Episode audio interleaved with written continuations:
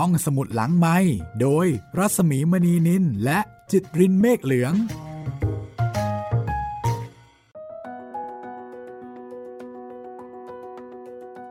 ยินดีต้อนรับเข้าสู่ห้องสมุดหลังไม้นะคะ กับ EP ที่ 22 ค่ะ แฟนเจอผีค่ะ สวัสดีครับพี่หมีครับ ไม่ได้เจอเองนะคะ และเป็นแฟนคลับด้วย แฟนคลับเจอแทนค่ะ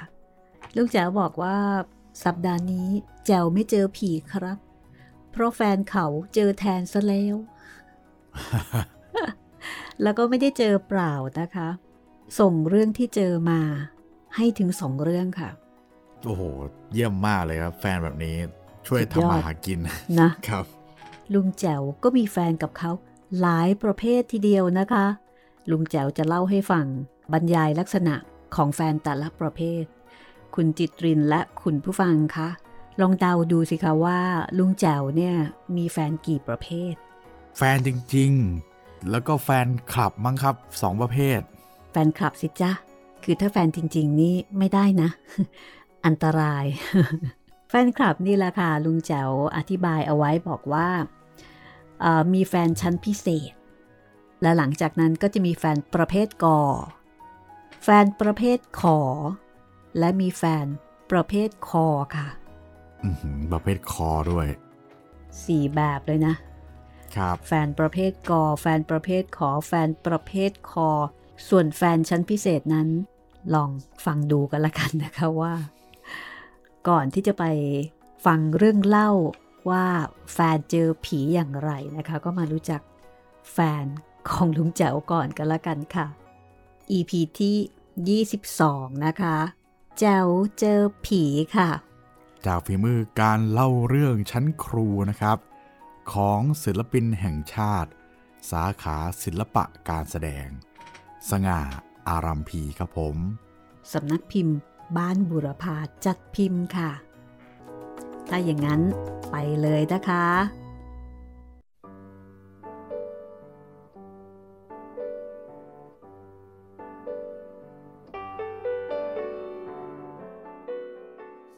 แฟนชั้นพิเศษ ได้แก่ผู้ใหญ่ทั้งชายหญิง ที่ให้ความเมตตากรุณาผมมากระทั่งทุกวันนี้ แฟนประเภทกอ ได้แก่แฟนคอเดียวกัน ไปเจอของดีที่ไหน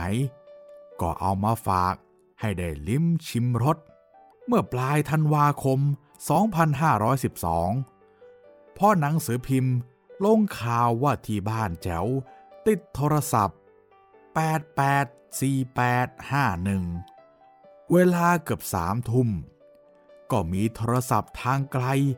มาจากท้าววิเชียนแห่งเมืองหนองคาย ชายแดนริมแม่น้ำโขง บอกว่าคิดถึงมาก ได้ฝากกงสดงมาให้ดองเหล้ากิน แก้ปวดหลังไหล ตลอดจนหัวใจ น้ำใจแฟนประเภทกอของผมมีอยู่ทั่วไทยทีเดียว แฟนประเภทขอ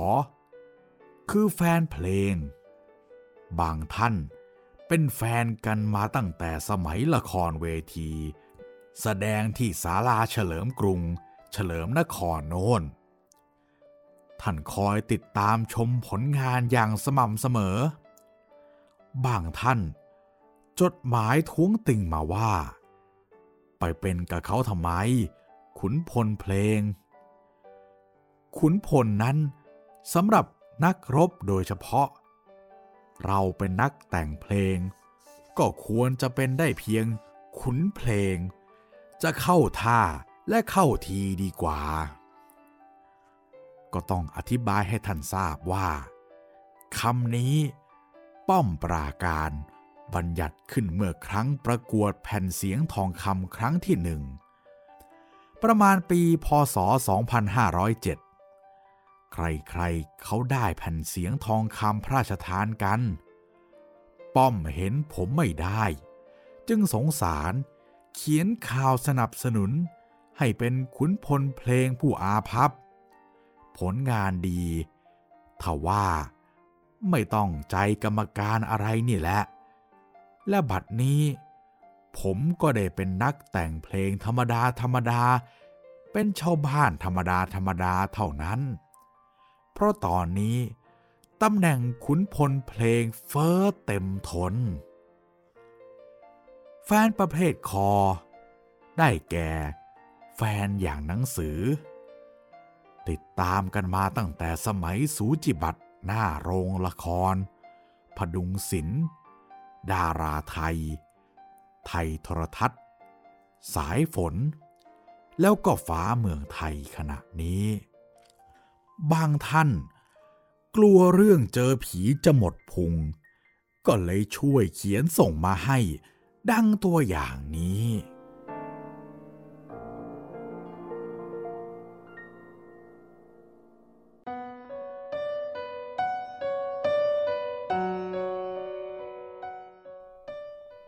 ผีนางตะเคียน เรื่องที่หนึ่ง สถานที่เกิดเหตุ หมู่บ้านชายทะเลภาคใต้ ตำบลตะโก อำเภอสวี จังหวัดชุมพร ประมาณปีพศ 2484 ญี่ปุ่น บุกประเทศไทยพอดิบพอดี ตัวละครที่เป็นคน ในมีขี้เมา รักลูกรักเมีย ต่อเรือเก่ง ตกปลาเป็นอาชีพไม่นับถืออะไรทั้งนั้น ส่วนนั่งแสงภรรยาตรงข้ามกับสามีทุกอย่างเหล้ายาไม่แตะต้อง ขยันขันแข็ง นับถือพระและเจ้าเหมือนชาวบ้านทั่วไป ตัวละครที่เป็นผี คือนางตะเคียน สิงสถิตที่ต้นตะเคียนหน้าบ้านในมีนางแสง ถึงคราค่ำคืน นางแสงก็จุดทูบเทียนไปเส้นไหว้ ในมีเห็นเข้าก็หมั่นไส้ ประชดว่า รีบไหวเขาเธอแม่แสง อีกหน่อยฉันจะโค่นเอามาต่อเรือ ขณะนี้ เรือลำเก่าก็ผุขึ้นทุกทีไหวไหวเข้า เสร็จธุระแล้ว ฉันจะเอามาทำเรือไว้หาปลา โอกาสมาถึงในมีก็เอาขวานโค่นตะเคียน มาต่อเรือจนสำเร็จ แม่แสงจะห้ามยังไง ในมีก็ไม่ฟัง ยิ่งพูด ในมีก็เอาขวานจะจามหัว นางแสงก็เลยต้องเงียบ ต่อมาเมื่อในมีต่อเรือเรียบร้อย ร่ำสุราพอควรแล้ว ก็เอาเรือใหม่ออกทะเลไปตกปลา แต่ยังไม่ทันจะได้ปลา เกิดพายุกระหน่ำจนเรือแตก ระหว่างที่ฟ้าขนองอยู่นั้น ในมีก็จะยินเสียงผู้หญิงสะอื้นและครวญคร่ำว่า คืนบ้านฉันมา คืนบ้านฉันมา ที่แรกในมีคิดว่า หูฝาด แต่เมื่อได้ยินหลาย ๆ ครั้งเข้า ในมีก็ตะโกนตอบไปในทะเลว่า ใครเอาบ้านไปไหน พอสิ้นเสียงในบี ก็ปรากฏร่างของหญิงสาวสวย ลอยอยู่เหนือน้ำลอยใกล้เข้ามาทุกทีทุกที แล้วตอบในมีว่า ก็ในมีไงล่ะ เอาบ้านของฉันมาทำเรือนี่แหละ พอพูดขาดคำเรือในมีก็แตก ในมีนึกขึ้นได้ว่า ผีนางตะเคียนมาเล่นงานแน่จิงโวยวาย อยู่ในทะเล คงจะเป็นด้วยดวงชะตาของในมียังไม่ถึงคาด เช้ารุ่งขึ้นนั่งแสงออกไปที่ท่าน้ำก็พบซากเรือที่แตก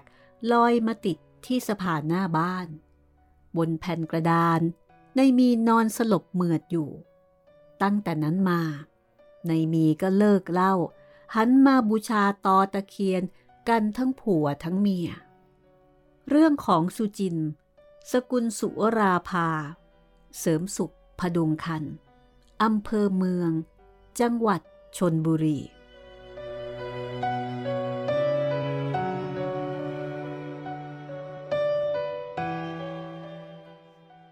วิญญาณปรียา เรื่องที่สอง ขณะนั้น เป็นเวลาจวนจะสิ้นที่วาวาน แดดในยามเย็นอ่อนลง ราตรีกำลังเข้ามาทำหน้าที่แทนที่วา ชาวบ้านในตำบลควนล้อ ต่างก็กลับจากงาน เพื่อพักผ่อนยังบ้านช่องของตน แต่ไอ้จุกลูกนะผิว กลับวิ่งกระหืดกระหอบ เข้ามาหาลุงครั่นถึงในบ้าน สี่โครงของไอ้จุก เห็นเป็นสี่สี่ขณะที่มันหอบ เฮ้ยเฮ้ยลุงครับ ลุงครับ ตาเสริม แกใช้ให้ผมมาตามลุงไปที่บ้านครับ เฮ้ย มันเรื่องอะไรวะ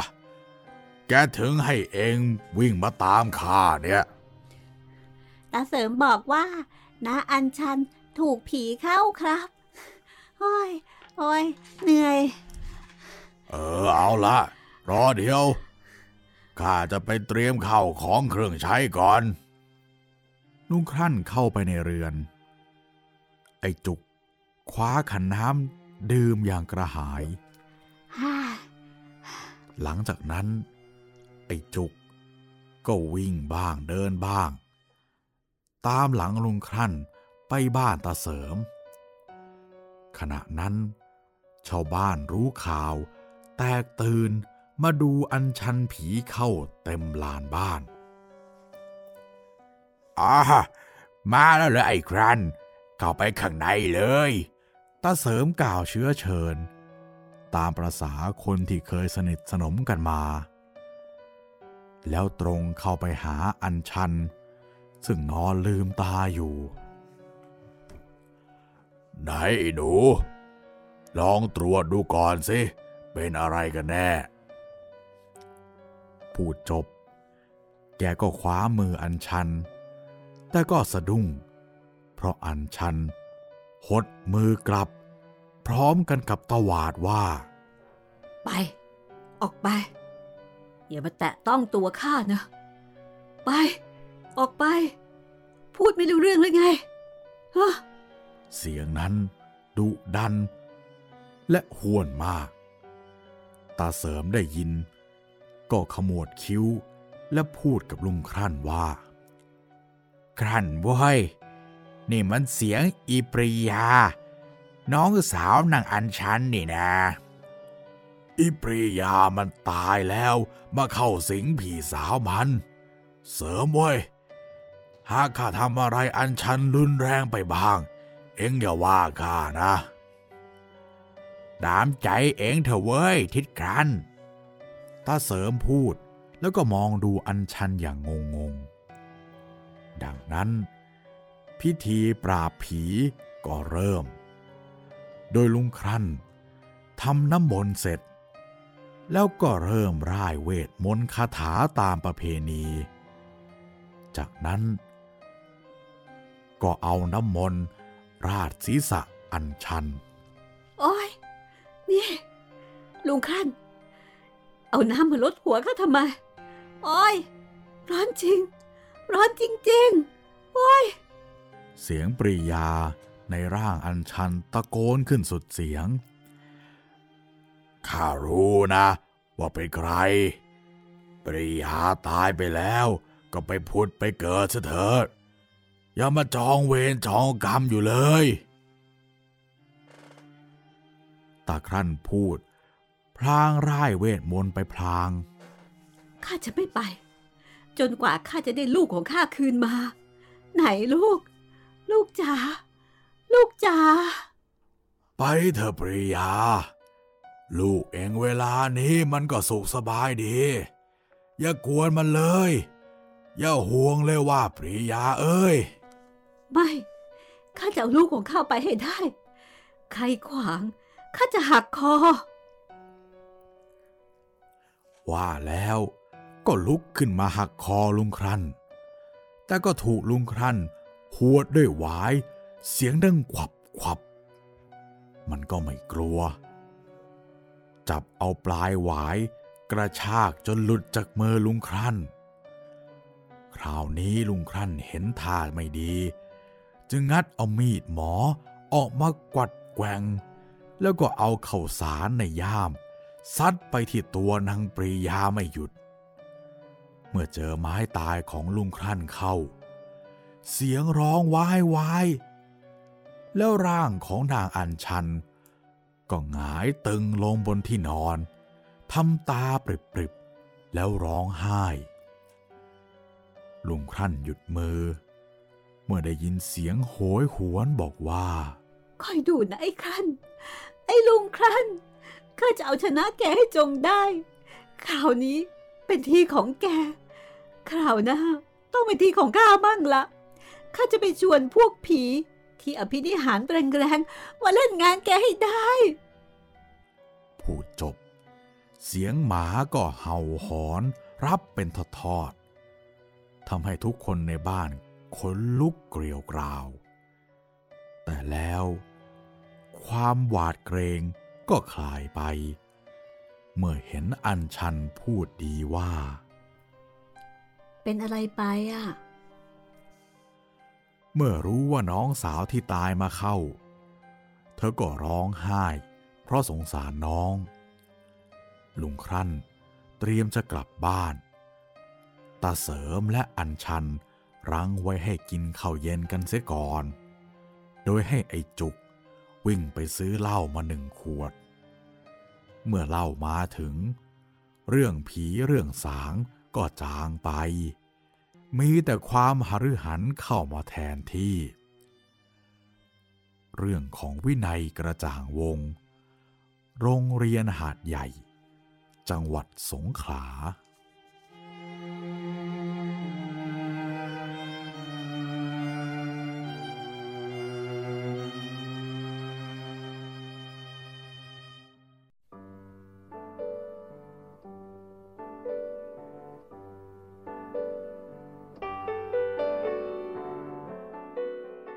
เป็นยังไงบ้างคะสำหรับอัธรส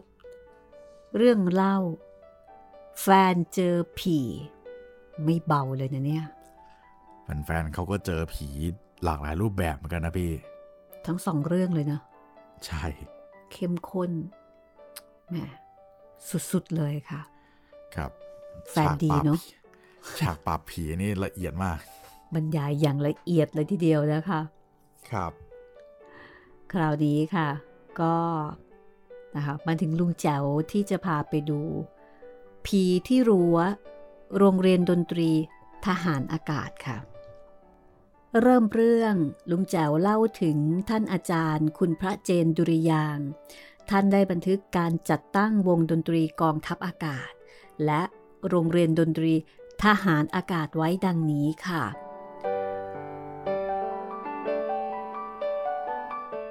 คุณพระเจนดุริยาง์นะคะเล่าว่าในปีพศ 2483 ราวกลางเดือนพฤษภาคมหรือมิถุนายน คุณพระเจนดุริยาง์ท่านถูกสั่งย้ายจากกรมศิลปากร ให้ไปรับราชการทางกองทัพอากาศ เพื่อจัดตั้งวงดนตรี โดยที่กองทัพอากาศได้จัดตั้งหน่วยภาพยนตร์ขึ้น ซึ่งจำเป็นต้องมีดนตรีใช้บรรเลงประกอบภาพยนตร์สำหรับใช้ในราชการของกองทัพอากาศอีกด้วย แต่ทีนี้ขณะนั้นสงครามโลกครั้งที่สองได้เกิดขึ้นในภาคพื้นยุโรปแล้ว การสั่งซื้อเครื่องดนตรีจากต่างประเทศ จึงหมดโอกาสที่จะจัดทำได้ ฉะนั้นก่อนที่คุณพระเจนดุริยางจะได้รับคำสั่ง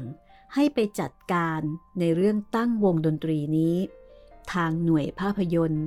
ได้จัดซื้อเครื่องดนตรีเท่าที่จะหาได้ในตลาด แต่คงได้เพียงบางชิ้น ซึ่ง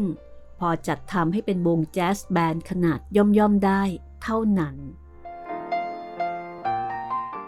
ในขั้นเริ่มต้น ข้าพเจ้า ได้วางโครงการ และเปิดโรงเรียน สอนวิชาดนตรี เพื่อผลิตนักดนตรีขึ้นในทางทฤษฎีและปฏิบัติ โดยโครงการนี้ได้รับอนุมัติจากผู้บัญชาการกองทัพอากาศเป็นอย่างดีแล้ว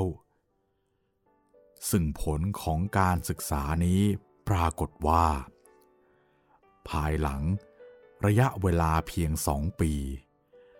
ดุริยางทหารอากาศ ก็สามารถปฏิบัติบทเพลงในขั้นเบื้องต้นได้ดีพอใช้ ครั้งต่อมา ข้าพเจ้า ได้ถูกขอร้องจากกรมศิลปากร ให้ไปช่วยกิจการของวงดุริยางกรมศิลปากรอีก เพราะกำลังเสื่อมโทรมลง ข้าพเจ้า จึงจำเป็นต้องปลีกตัว ไปตรวจราชการทางวงศิลปากรด้วย ในระยะเวลาต่อมา ข้าพเจ้าถูกปลดออกจากราชการของกองทัพอากาศ เนื่องด้วยครบเกษียณ 60 ปี ในวันที่ 13 กรกฎาคม 2486 ข้าพเจ้าจึงได้ลาออกจากกองทัพอากาศ มาปฏิบัติราชการ ทางกรมศิลปากรแต่ทางเดียว โดยได้รับการแต่งตั้งเป็นศาสตราจารย์การดนตรี ประจำมหาวิทยาลัยกรมศิลปากร เมื่อเริ่มแรก ในฐานะลูกจ้างรับเงินเดือน ในระหว่างที่ข้าพเจ้าปฏิบัติราชการอยู่ในกองทัพอากาศนั้น ข้าพเจ้า มีโอกาสเรียบเรียงวิชาดนตรี ทั้งการดนตรีและการขับร้องไว้หลายเล่ม โดยจัดพิมพ์ด้วยเครื่องอัดสำเนา พระเจนดุริยาง อาจารย์ใหญ่สิทธิ์โรงเรียนการดนตรีทหารอากาศที่เป็นนักร้องนักแสดง ก็มีถวันวรวิบูลนักร้องชนะเลิศของกรมโฆษณาการ ปีพศ 2485 และร้องเพลงสีอยุธยาได้ดีที่สุดในเมืองไทย ยุวนุษย์เลิกยามดี ผู้แสดงและร้องเพลงอุปรากรครีโอพัตรา เยี่ยมที่สุด ในระหว่างสงครามโลกครั้งที่สอง แล้วก็นักร้องชื่อดังหลายคนของทหารอากาศจำเพาะกมลวาทิน มาลี ไลยเกต จินตนา อยู่ถิ่นสิงอัมพร มหาสิดานนท์เป็นต้น สิทธิการดนตรีที่ดังในปัจจุบันนี้ก็มีวาทยากรเอก ชนละหมู่ ชลานุเคราะห์ แห่งวงศิลปากรไพโรธดุริยางเศษ และอารี สุขเกต แห่งจุลดุริยางทหารอากาศ พันตำรวจตรีทีคาโพธิเวศ หัวหน้าวงดุริยางตำรวจไทย มนัตปิติสาร นักแต่งเพลงและไวโอลิน ประจำดอยอทออนาวาอากาศตรีปรีชาเมตไตร อาจารย์ใหญ่ โรงเรียนดนตรีทออในสมัยนั้น สุรพล แสงเอก อาจารย์และเจ้าของโรงเรียนดนตรีของเขาเอง อยู่ในวัดไซงาม หลังสถานีรถไฟสามเสน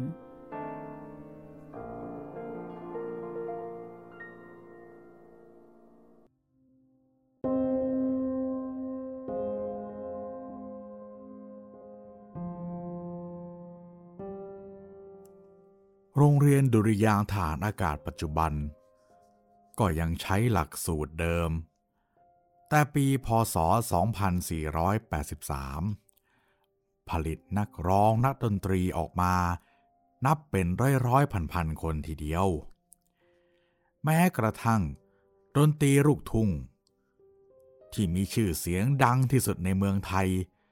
สุรพลแสงเอก ก็ผ่านโรงเรียนนี้ และเรียนวิชาดนตรีจากตำราของท่านอาจารย์ คุณพระเจนดุริยางเหมือนกัน โรงเรียนดนตรีทออสมัยแรก ปลูกเป็นโรงยาวๆ หลังคามุงจาก ฝาบุด้วยฟากไม้ไผ่ เมื่อน้ำท่วมปีพศ 2485 เรียนไม่ได้ นักเรียนพายเรือจับปลาเล่น เป็นที่สนุกสนาน ตัวโรงเรียนก็มีจิ้งจกตุ๊กแก แมงป่องตะขาบ กระทั่งงู หนีน้ำมาพักผ่อนกันยั่วเยี้ย เล่นเอาผู้นักเรียนไม่กล้าเข้าไปในห้องเรียนเพเพราะสิงสาราสัตว์ดังกล่าว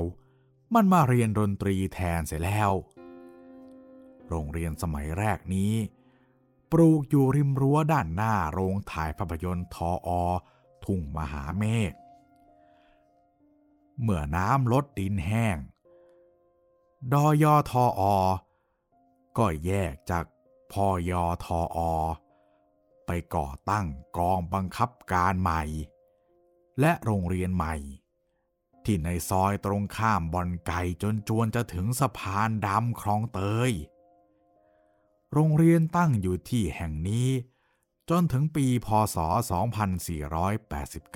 2489 เลิกสงครามโลกครั้งที่สองรัฐบาลเปลี่ยนนโยบาย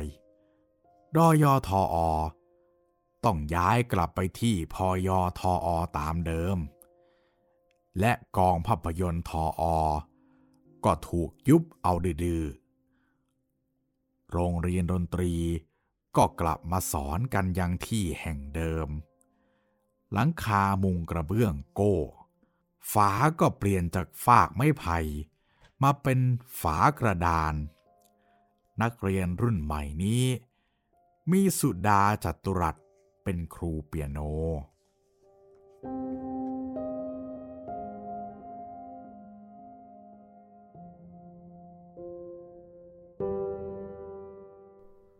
โรงเรียนดนตรีคงอยู่ที่แห่งนี้มาจนถึงปีพศ 2499 รับนักเรียนเป็นบางปี ตามอัตรากำลังต้องการ คือนักดนตรีประจำการ ปลดเกษียณไปก็ต้องฝึกเด็กเข้าประจำอัตราใหม่ ครูดนตรีก็ใช้สิทธิ์รุ่นแรกของท่านอาจารย์ ดูเหมือนจะมีละเอียดนาคสุวรรณนั่นแหละ สอน ส่วนที่ปรึกษาก็มีเรืออากาศเอก ประกิตวาทยากร ลูกชายคุณพระเจน คอยให้คำแนะนำ เมื่อปีพศ 2499 วิทยุทหารอากาศมาตั้งขึ้นที่นี่ ความเจริญจึงเข้ามาสู่บริเวณทุ่งมหาเมฆอย่างรวดเร็ว ลุงแจ๋ว ซึ่งเรียนดนตรีแห่งนี้เป็นรุ่นแรก ก็กลับคืนสู่เย้า ด้วยการมาเป็นผู้จัดรายการวิทยุทออภาคเช้า ตั้งแต่ปี 2499 เป็นต้นมา ประมาณปีพศ 2502 ถึง 2503 ลุงแจ๋วยังอยู่ที่บ้านในซอยสุวรรณสวัสดิ์เย็นเย็นค่ำค่ำๆก็เข้าไปกินเหล้ากับเพื่อนเก่า เช่น สัน โตเจริญ วิชัน ดั้นเจริญชไหนไลยเกต และเติมสิริกุลบ่อยๆ ทีนี้ค่ำวันหนึ่ง เมื่อเสร็จรายการวิทยุสำหรับเช้าวันรุ่งขึ้น ลุงแจ๋วก็จะเดินกลับบ้าน ไปเจอสันเข้า สันชวนลุงแจ๋วไปที่บ้านพักที่อยู่ในกอง แต่ทว่าอยู่ด้านหลัง เมื่อไปถึง สันก็ยกโต๊ะเก้าอี้มาตั้งหน้าบ้าน ยกสุราและกับแกล้มมา เมื่อดื่มกันสักครู่ สันก็พูดขึ้นว่า ตรงรั้วหลังกองนั่น มีอะไรก็ไม่รู้ มีมาสองสามคืนแล้ว อูบอูบวับวาบ แล้วหมามันก็หอน สันพูดแล้วก็ชี้ให้ดูบริเวณนั้น ลุงแจ๋วมองตามมือแล้ว เห็นว่าบริเวณต่อจากบ้านสัน มีหญ้าสูงไกวไปตามแรงลมพัด แต่ตรงริมรั้ว รู้สึกว่ามันจะมีอะไรอะไรอย่างที่สันเขาพูดคำว่าอะไรอะไรดังกล่าว ให้ความรู้สึก เหมือนเดินไปคนเดียวในวัดหรือที่ร้าง เดินไปเจอเงาของต้นไม้ใหญ่ ที่ไม่ทาบไปในทางที่ถูกต้อง เช่น พระจันทร์เสี้ยวขึ้นทางทิศตะวันออก เงาต้นไม้ก็ควรทาบไปตามแสงจันทร์ แต่เมื่อเกิดอะไรอะไรขึ้น เงากลับเบนไปทางอื่น หรือไม่ก็ทาบพื้นดินย้อนแสงจันทร์เล่นโกโก้อย่างนั้น อะไรอะไรที่ริมรั้ว มองไปบางครั้ง เหมือนคนห้าถึงหกคน นั่งตะคุ่มอยู่ พอลุงแจ๋วและสันตกใจ ขยี้ตามองไปอีกครั้ง ก็ไม่มีเสียแล้ว เป็นเช่นนี้หลายครั้งในคืนนั้น ลุงแจ๋วก็เลยเตือนสันว่า ใส่บาตรหรือไม่ก็ทำบุญซะเถอะ คงจะเป็นญาติพี่น้อง หรือไม่ก็เจ้าที่เจ้าทางมาขอความช่วยเหลือ สันก็รับปาก เมื่อเมากันดีแล้ว ลุงแจ๋ว ก็เดินกลับบ้าน แต่ไม่ลืมมองไปริมรัว้ว ทีนี้เงาตะคุ่มตะคุ่ม เห็นชัดว่า เขาพากันเอนหลังนอนแล้วก็จางไป ไม่กี่วันต่อมา ผมเดินไปที่บ้านสัน เพราะเห็นว่ามีรถบรรทุกคนงานไปทางนั้นหนึ่งคัน เดินตามไปดูว่า เขาจะก่อสร้างอะไรกัน ถึงมีคนงานมาเต็มรถ ก็เห็นรถไปจอดเลยบ้านสันไปหน่อย แล้วคนงานก็ตรงไปฟันต้นหญ้าในบริเวณนั้นเป็นการใหญ่ เดินมาถามสันเขาดู เขาบอกว่าทางดอนเมือง อนุมัติให้สร้างโรงเรียนดนตรีใหม่ เพราะทางการต้องใช้วงโยธวาทิต ขยายให้เป็นวงใหญ่ และเตรียมจะส่งเรืออากาศเอกไพโรธดุริยางเศษ ไปเรียนการอำนวยวง และฝึกแกว่งโยนไม้นำวง อีกสองวันต่อมา ผมก็เสร็จรายการภาคเช้าแล้ว เตรียมตัวกลับบ้าน เพื่อออกไปทำงานข้างนอก สันก็วิ่งหน้ารถมาบอกให้ไปดูอะไรกันหน่อย ก็วิ่งตามเขาไปยังบริเวณที่จะก่อสร้างโรงเรียนดนตรี ริมรั้วที่เห็นอะไรอะไรคืนนั่นแหละ คนงานขุดหลุม เพื่อจะทำรั้วถาวร ขุดไปเจอโครงกระดูกหกโครง ไม่รู้ว่าเป็นศพใคร คงจะตายนานแล้ว เพราะไม่มีเสื้อผ้าติดตัวเลย เป็นโครงกระดูก เช่นที่เจอตามป่าช้าเก่าๆนั่นแหละ ถามกันใหญ่ ก็ไม่มีใครรู้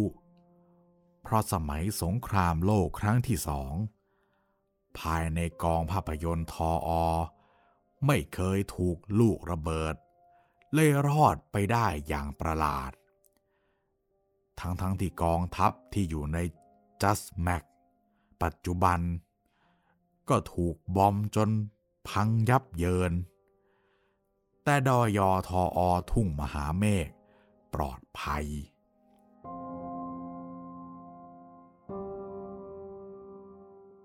ใครคนหนึ่ง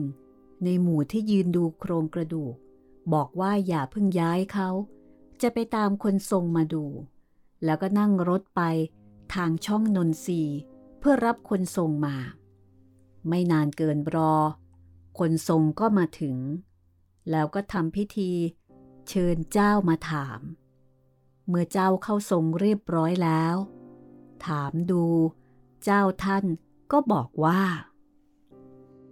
เป็นศพของทหารต่างชาติ ที่เข้ามาอยู่ในแผ่นดินไทย สมัยที่กรุงศรีอยุธยาเป็นราชธานี บริเวณนี้เป็นที่ลุ่ม ซึ่งแต่ก่อนเรียกกันว่า ลุ่มบางกอก ทหารพวกนี้ถูกเจ้าของถิ่นบางกอกลวงมาฆ่า เพราะว่ามันฉุดลูกฉุดเมียของเขา ลุงแจวได้ฟังก็ถามเจ้าท่านว่า ชาติไหนครับ แล้วก็ชื่ออะไรบ้าง กูไม่รู้ว่าชาติไหน รู้แต่ว่าไม่ใช่คนไทย น้อยมาถามว่าชื่ออะไร กูไปละ แล้วเจ้าท่านก็ออกจากร่างคนทรง คนทรงทำพิธีปัดปรังควานให้ เมื่อโรงเรียนดนตรีสร้างเสร็จ รั้วก็สร้างเสร็จ ก็เลยกลายเป็นความทรงจำ ของทหารอากาศดนตรีในทุ่งมหาเมฆคุยสู่กันฟังมากระทั่งทุกวันนี้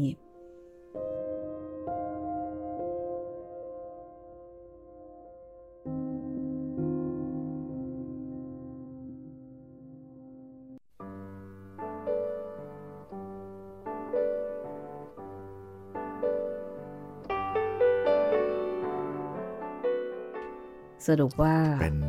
ชาวต่างชาติที่มาตายที่นี่ คือไม่ได้เกี่ยวกับรั้วอะไรนะ เกี่ยวกับสถานที่ที่มีมีสิ่งของอยู่ ก็ไม่แน่ใจเหมือนกันนะคะว่าทำไมถึงไปสิงสถิตอยู่ที่รั้วนั่นเนาะและนี่ก็คือผีที่รั้วโรงเรียนดนตรีทหารอากาศค่ะ แต่ทุกครั้งที่จะมีการสร้างอาคารหรือว่า ทุบอาคารอะไรพวกเนี้ยครับ มักจะเจอของพวกนี้ตลอดเลยนะพี่เขาเรียกว่าเจ้าที่ ครับ ไม่แน่ใจว่าจะเรียกว่าเจ้าที่ได้ไหมอะก็คือเหมือนกับเออก็เคยอยู่มาก่อนนะเนาะใช่แล้วบังเอิญกำลังจะสร้างสถานที่ใหม่ ก็มีการเจอเจอกับคนที่อยู่มาก่อน หรือที่เรียกว่าเจ้าที่กลายเป็นตำนานของ การก่อสร้างโรงเรียนดนตรีทหารอากาศนะคะ ไม่รู้เหมือนกันนะว่า ปัจจุบันนี้ยังจำตำนานเรื่องนี้ได้อยู่หรือเปล่านะคะ ครับ แต่สมัยลุงแจ๋วเนี่ยลุงแจ๋วบอกว่า โอ้ยจำได้สิ ทุกคนจำได้หมดเลยที่เคยเห็น หรือว่าเคยได้ยินนะคะ ครับ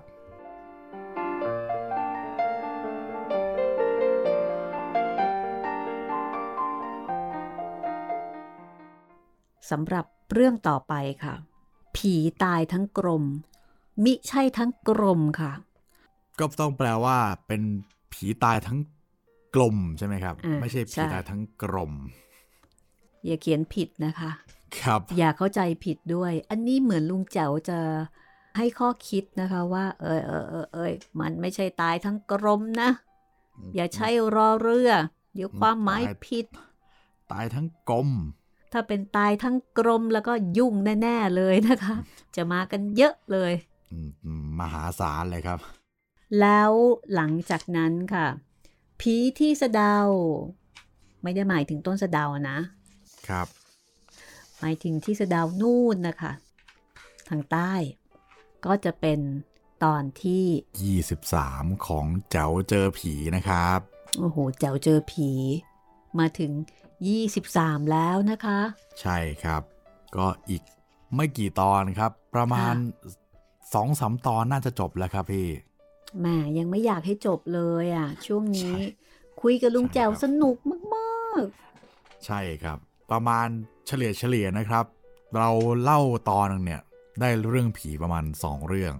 ก็โอ้โหห้าสิบกว่าเรื่องละๆรู้สึกว่าสนิทกับลุงแจ๋วแล้วอะครับ เหมือนกับคุณผู้ฟัง ก็คงจะรู้สึกสนิทกับลุงแจ๋วเหมือนกันนะแม้ว่าโดยบริบทของยุคสมัยเนี่ย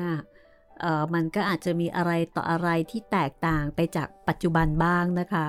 แต่ในแง่ของอารมณ์ความรู้สึก ในเรื่องของการเจอผี ในเรื่องของความรักความผูกพันของเพื่อนเอเพื่อน ร่วมวงการเพื่อนที่เป็นนักแต่งเพลงเพื่อนที่เพื่อนส่วนตัวอะไรต่ออะไร หรือแม้กระทั่งแฟนคลับ แล้วก็แฟนจริง ๆ คือภรรยาด้วยครับซึ่งก็มีการพูดถึงเหมือนกันนะคะ คืออ่านแล้วมันสนุกดี ได้ความรู้แล้วก็ได้ความรู้สึกดี ๆ ด้วยนะคะ ก็น่าจะมีต่อไปได้สักประมาณสักสองสามตอนเนาะใช่ครับ ยังอยู่กับลุงแจ๋วไปได้อีกแป๊บหนึ่งนะคะ ส่วนเรื่องต่อไปจะเป็นเรื่องอะไร เคยเกริ่นเกรินๆไว้แล้วครับว่าเกี่ยวกับเด็กๆหน่อย วรรณกรรมเยาวชนนะคะ ครับ แต่จะเป็นวรรณกรรมเยาวชนที่ไหนอ่าเอาให้แน่ก่อนก็แล้วกันนะคะ เดี๋ยวค่อยบอกอีกที ครับ สายวรรณกรรมเยาวชน น่าจะมีโอกาสได้ฟังนะคะ ส่วนสายอื่นๆ ก็ยังคงเสนอมาได้ค่ะ เสนอมาได้เลยนะครับ ไม่ว่าคุณจะอยากฟังเรื่องอะไรลองเสนอมาก่อนครับ ได้ทาง 2 ช่องทางหลักๆของเราครับ แฟนเพจ Facebook ไทย PBS Podcast แล้วก็แฟนเพจของพี่หมีรัศมีมณีนินครับผม แล้วในส่วนของ YouTube นะคะ อีกช่องทางหนึ่งค่ะ ถึงแม้ว่าอาจจะต้องรอนานสักนิดนึง หลายคนรู้สึกว่าเออมันก็ก็ฟังง่ายดี ตอนนี้มมีเรื่องอะไรบ้างคะถ้าช่วงนี้นะครับก็อาจจะเอาเรื่องเก่าๆมาออกอากาศ เยอะหน่อย อย่างเช่นเรื่องออคนไทยทิ้งแผ่นดินเอ่อถกเขมรอะไรพวกนี้ครับ ก็จะเป็นเรื่องใหม่สลับกับเรื่องเก่าไปนะครับคละคละกันไป แต่ว่ามีให้ฟังทุกวันแน่นอนครับผมทาง YouTube Channel ไทย PBS Podcast ครับ มีคุณผู้ฟังเสนอครูบ้านนอก อยากให้เป็นเพลย์ลิสต์อ่า ครูบ้านนอกนะครับ เราเพิ่งอัปโหลดเสร็จไปเรียบร้อย ก็เรื่องไหนที่อัปโหลดเสร็จแล้วก็รอสักนิดหนึ่งนะครับ เดี๋ยวจะพยายามทำเพลย์ลิสต์แล้วก็ทำลองเพลงให้นะครับ เพื่อให้ฟังกันได้ยาวๆครับผม เอาละค่ะ ก็เจอเจอกันนะคะสองช่องทางค่ะ ทางแอป ทางเว็บ จันทร์พุธศุกร์ส่วนทาง YouTube ตามสบาย เอาที่สะดวกเลยค่ะ วันไหนก็ได้นะคะ กับทาง YouTube นี่ ใช่ครับวันไหนก็ได้นะครับ แต่ถ้าอยากฟังตอนใหม่ๆ ก็ต้องทางเว็บแล้วก็ทางแอปเท่านั้นนะครับ เอาละค่ะ วันนี้หมดเวลาของ แจวเจอผี สง่า อารมพีค่ะ ขอบคุณสำนักพิมพ์บ้านบูรพานะคะ วันนี้เราสองคนลาไปก่อนค่ะ สวัสดีค่ะ สวัสดีครับ